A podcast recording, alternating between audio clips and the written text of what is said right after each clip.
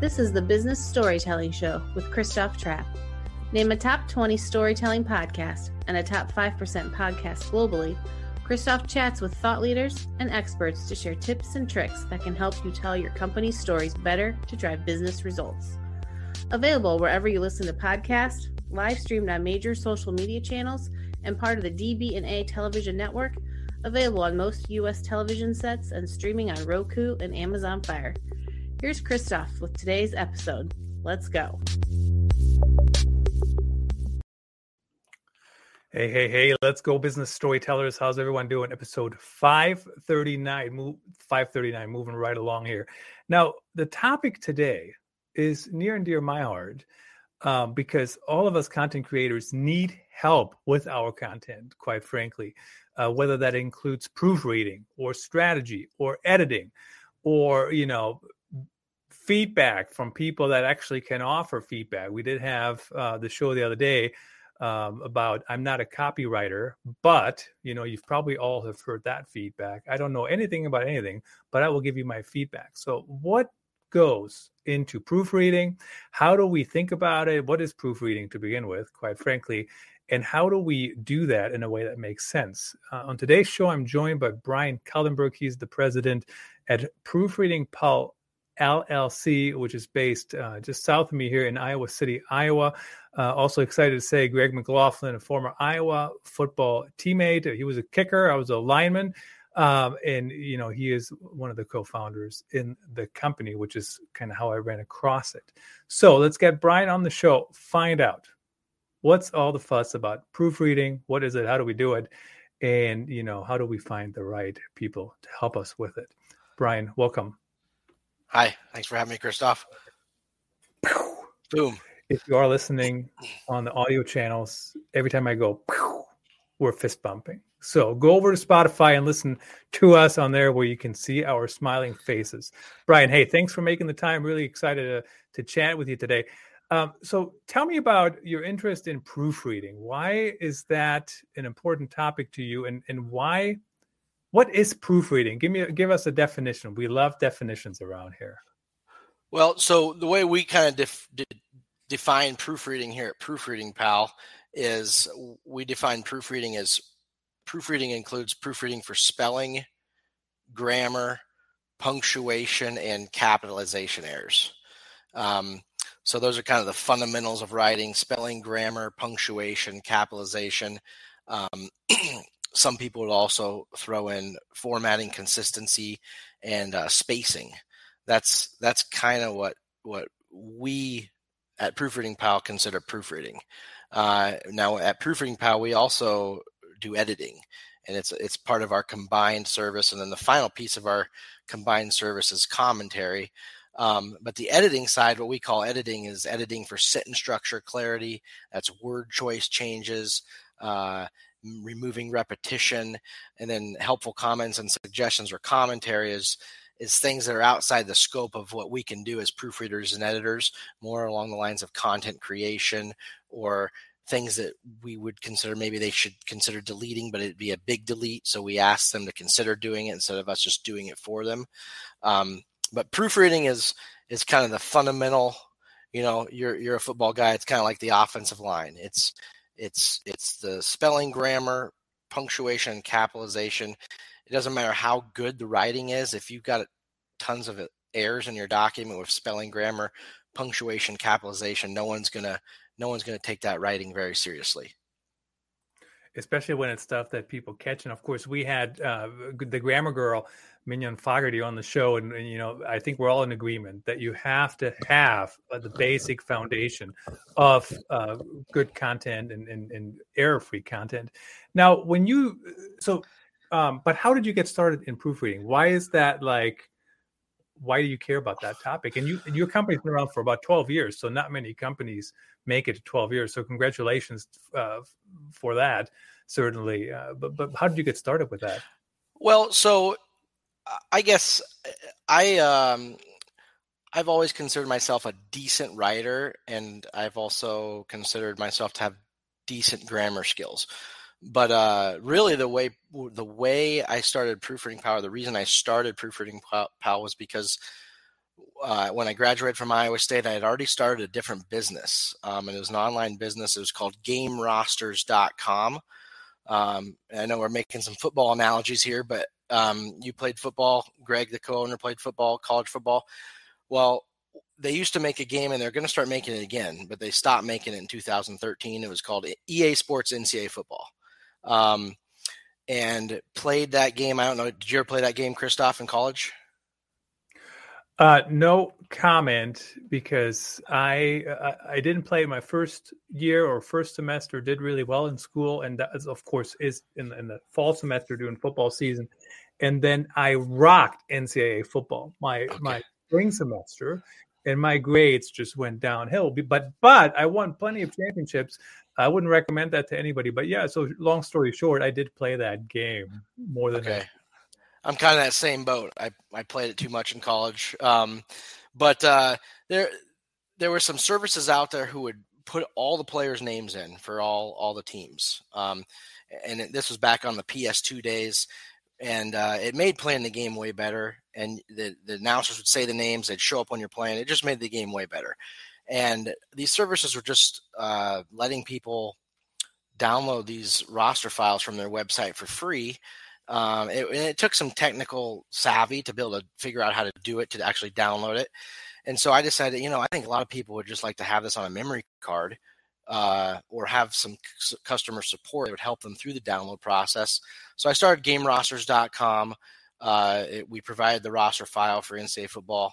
First year was 2005, and uh, really kind of built up a little niche monopoly in the first four or five years, bought out all the competitors that really competed against me, and had kind of a pretty much cornered the market uh, for this little niche product.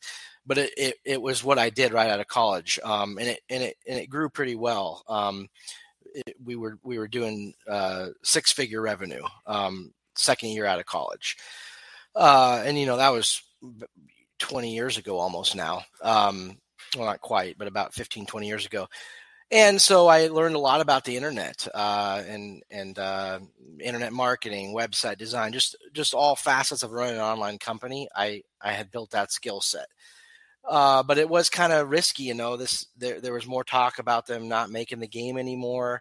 Uh, you know, there was there were there was these concerns with uh, player likeness and things like that, and and eventually in 2013 2014, EA Sports quit making that game. Um, so they haven't they hadn't made it for the last eight years now, and uh, so kind of when I started to get nervous about that, this was my only source of income really. I, I, also did some consulting for others on the side. I was trying to think of another business, another business preferably that could be sold online. Um, that could be scalable. They could, you know, you could sell anywhere in the country, anywhere in the world. Um, it, I, I, was looking for an e-commerce uh, idea, and at the time, my wife was getting her master's degree in St. Louis, and um, I, I, was working with some overseas uh, web developers through what's now called Upwork. It used to be called Odesk, and um, she was writing her thesis for her master's and decided, you know, I need to have someone proofread this. And so I'm like, oh well, let's. I can probably just go on on Upwork and you know find someone to proofread it. Found some professor down in Tennessee who did proofreading um, and then the idea just kind of hit me, you know, proofreading. That's something that can, you know, can be sold uh, worldwide. Um, and, and it was, and I was looking for a bigger industry, something that wasn't so seasonal, something that was more secure and sound. And so did a little research, found some companies out there that were already doing proofreading and editing online. So Proofreading Pal certainly not the pioneer. Um, I don't want to mention these companies o- over the air just because it'd be free advertising for them, but we found some, kind of looked at how they were going about doing the service, their model, and then I hired a con- I hired someone who worked for one of them um, as a contractor, and kind of brought her on as my consultant because I didn't know anything about the proofreading editing industry. She really helped to help me through the process. built a, built a test for us to use to hire prospective contract proofreaders. Convinced me to use the two proofreader model, which is one thing that proofreading pal is still pretty unique to this day is we have two proofreaders go over every document not just one. And that's not only been a benefit for just providing higher quality uh, just two sets of eyes are better than one there's less chance a, a, an error is going to slip through the cracks but also for scaling. We're able to hire new proofreaders you know we have a pretty rigorous recruiting and, and testing process. It's really hard to become a proofreader here but then even when they start everyone starts out as a first proofreader. And so we're not having a brand new person go over document and then that was the only set of eyes on it and it goes back to the customer.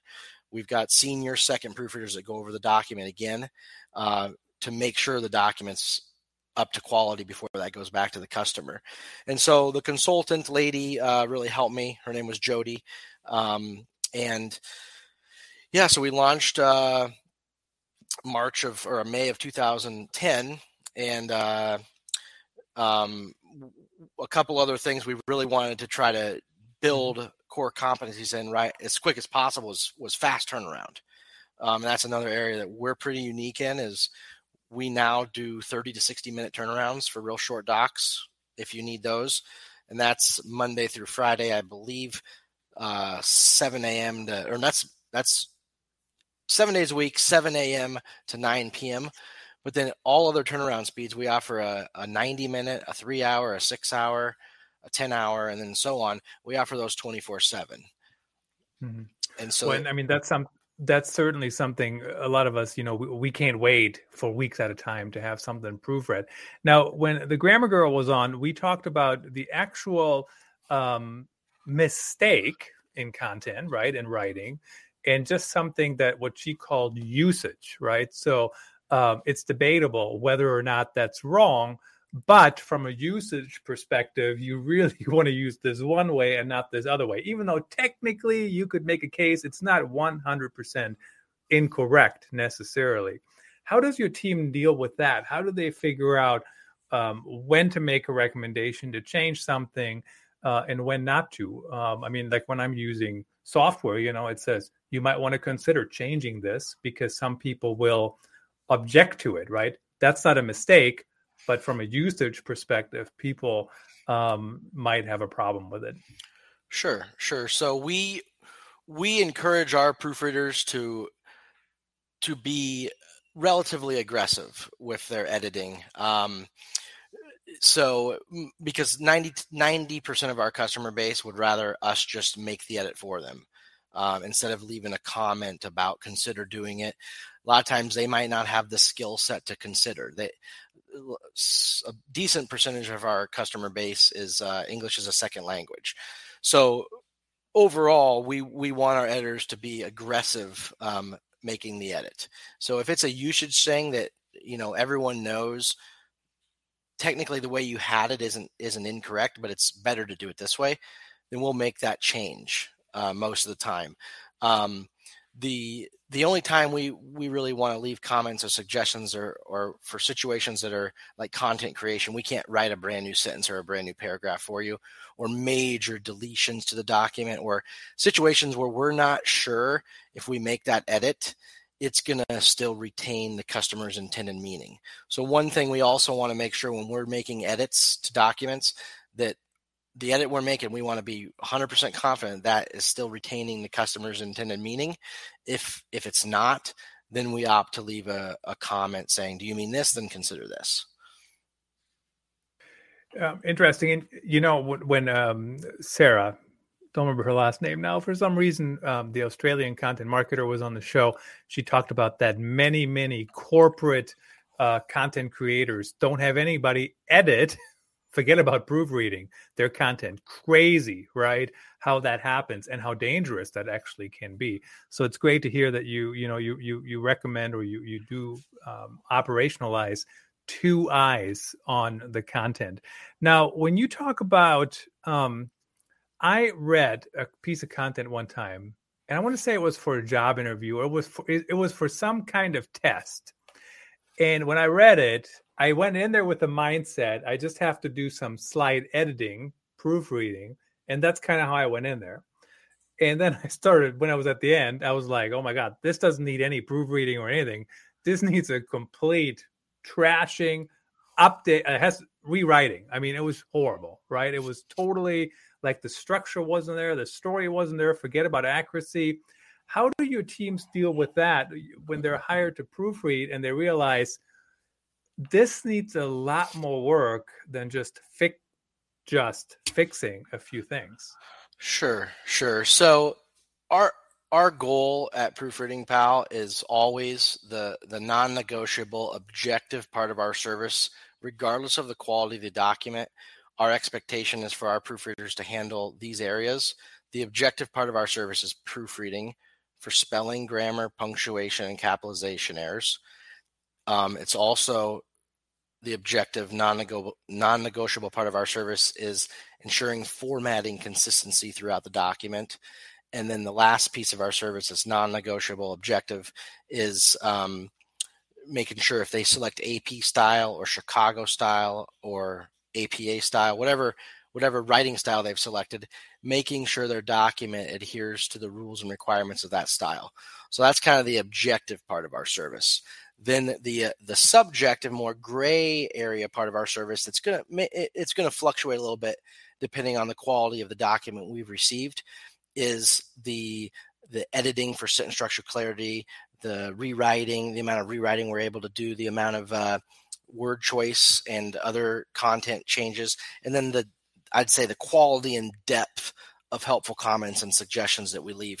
Our goal, if if the document, whether it's an academic related document or not, if it's a resume, a business report, or mm-hmm. or a research paper, our goal at Proofreading Pal is to raise the quality of that document by one and a half to two letter grades. Um, so if someone's producing an F quality document, um, we're not going to turn it into an A. It's we're it's just we're that's not we're not a rewriting service that that also be bordering along academic dishonesty, especially if it's an academic document. But we would certainly fix all the fundamentals of that document, um, and we would do some editing and uh, and some helpful comments and suggestions. But an F quality is probably not going to turn into an A at Proofreading Pal, but a, a C or a C plus, those are the types of documents that we're able to turn into a to an A. And and a D, you know, we're probably turning a D into a B. Well, and I mean, an F to turn an F into an A, that's going to take a little bit more work than just making a few changes, right? I mean, there's a lot of things that, that need help. Uh, but I was going to, um, you know, mention you talked about uh, leaving a con- comment versus just making the change. Uh, drives me crazy when some editors they leave lengthy comments about making a relatively minor change. Now, some things do need comments, right? Like if you don't understand something or you don't really you have a question, and that's fine but if you have to change something that's relatively um, non-negotiable, right? Just because that's the rule and you got it wrong when you wrote it, eh, just change it. Don't you know? Don't have a congressional hearing about it. Now, you mentioned most of your uh, or many of your customers are English as a second language uh, learners. Um, how about uh, corporate content strategists, corporate uh, content teams? Uh, I know there's some that have um, everything in house, but certainly there's many content teams that are relatively small, um, so they can use the help. Um, do you work with them, or do you focus mostly? I mean, you do focus on business proofreading. Uh, I see at proofreadingpal.com. That's the website. Um, so, can those teams work with you as well, or, or how does that look?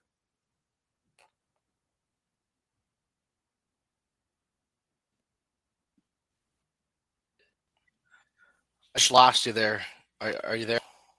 just lost you there for a second. I don't know if you heard me, but basically the question is, how about corporate content okay. people? Yeah, can they work yep. with you? Yeah, we actually work with lots and lots of corporate content. Uh, a lot of advertising agencies. Um, we work with communications departments of major universities. Um, we work with some some law firms, uh, but I, I, would say probably our biggest uh, uh some of our best customers uh, month in and month out are um, advertising agencies, uh, and and we have some abilities to, to adapt to their unique needs too. Um, we have we have corporate accounts, um, and then we also have a dedicated team service that some some of these corporate accounts they have very specific style guides they need us to follow.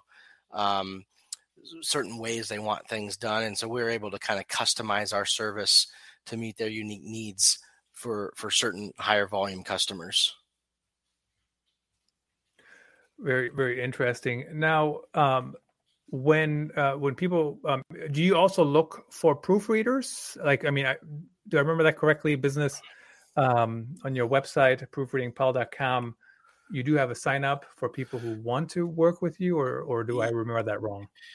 Yeah, we, we do. It's uh, if if anyone goes to proofreadingpal.com, over on the right side there, there is a uh, customer service drop down, and then there's career opportunities, and we have a we have an application there that you fill out, and then we have a pretty pretty extensive testing process, recruiting and testing process. Only about uh, eight to nine percent of people who apply uh, score high enough on our test to to be considered. Um, and then of that eight to nine percent, about half of them have to start out in, in, in, what we call training, and about half of them can come on and start as a paid contractor right out of the gates. Interesting. So there is a process. Not everybody can get in just because they they would like to. Now, um, make the case here for me um, on the future of using a service like yours. And I'm thinking about, um, yes, I 100% see the advantage to having a person editor, a person proofreader, you know, who have done this for a long time. But I also use a lot of technology. I use Grammarly. I use uh, Yoast SEO. I mean, it's like, you know what I mean? Like, unless I get all the green buttons on my article, it's not publishing. That's not proofreading my content, but it's measuring it against practices for SEO, right? Um, mm-hmm. But talk about the human aspect. Why is it important to actually have the two rounds of human proofreaders or, or edits? Well, so first of all, it's good that you're using the technology available. Microsoft Word, their their original spell check and the tools in Microsoft Word are good to use to pick up some of that low hanging fruit errors that you might have missed. Grammarly is good too. Um, but those but those services just simply do not pick up on little nuances uh, that that human editors are able to help with. Um, those services are still going to miss some errors too, but also just the rewording, rewriting, how you say things, little things. Those services they're they're not even close to comparing to what humans can do. Um, and you know, just myself, I I send a lot of my uh, any any e newsletter that's going to go out to our customers, other other things I've sent through Proofreading Pal. I feel like it's been you know I've written it pretty well. Uh, you know I've done spell check. I've sent it through Grammarly. There's there's no errors. Send it through. Uh, well, at least I think there's no errors. Send it through Proofreading Pal. Two editors. It's it's amazing. They'll still catch a few errors that I missed, but just the way they might rephrase things, um, some other suggestions that they give to me uh, the document just reads so much more crisp and clean after it, it goes through proofreading pal. So that's that's my own personal uh, experience. And we've worked with 19,000 plus customers now. Large large large percentage of those are, are repeat customers. Um, and i think they you know they kind of feel the same way. Um, i think it's it's certainly smart to use grammarly word uh, and words spell check but it's just not it's not the same level of of expertise. Yeah, no argument there. And I, good for me, I have not used Microsoft Word in a long time. Write all my content either um, online or directly in the WordPress CMS. So, but totally hear you. And you know, sometimes Grammarly makes suggestions, and I'm like, I don't know what you guys were thinking, but that's nowhere close to uh, correct, you know, and certainly it catches some things like commas and, and those kind of things. Well, that's um, a, and, and speaking of that, you know, we we encourage our proofreaders to to run their when they're doing their editing, we encourage them to run it through Grammarly. Um, just it helps you catch some of the low hanging fruit. The problem is sometimes they don't because they get tired of all the things that Grammarly flags that, that aren't that's not wrong, and so that is a problem with with Grammarly is it it it, it sometimes can kind of slow you down a little bit because it's bringing things to your attention that there's there's nothing wrong with it. So sometimes I ask my wife to read something for me, and, and very rarely anymore, but I used to. Was that the case in when your wife was working on her paper, she wanted you to write to proofread it, and you said, "No way, I'm not. I, am not proofreading it. I'm I'm starting a new company that's going to be successful for 12 years." Is that what happened? Is that the full story or no? No, because I'm not a proofreader and editor. I, you know, we've we're approaching 140,000 documents proofread and edited at Proofreading Pal. I haven't proofread or edited one of them. Uh. So she she wasn't wanting me to proofread and edit her thesis. Um, was wanting me to find someone who could. Very good, very good. And you know what? I think sometimes people do underestimate how much skill is actually involved in uh, in anything really you know whether it's proofreading or editing or content creation or podcast production or launching a company. I mean all these things take skill. So uh, proofreadingpal.com check it out everyone. Um, send your documents and, and content to them. Give it a try. Brian it was great to have you on the show. Thanks for joining me today. Thanks christoph. It was a pleasure.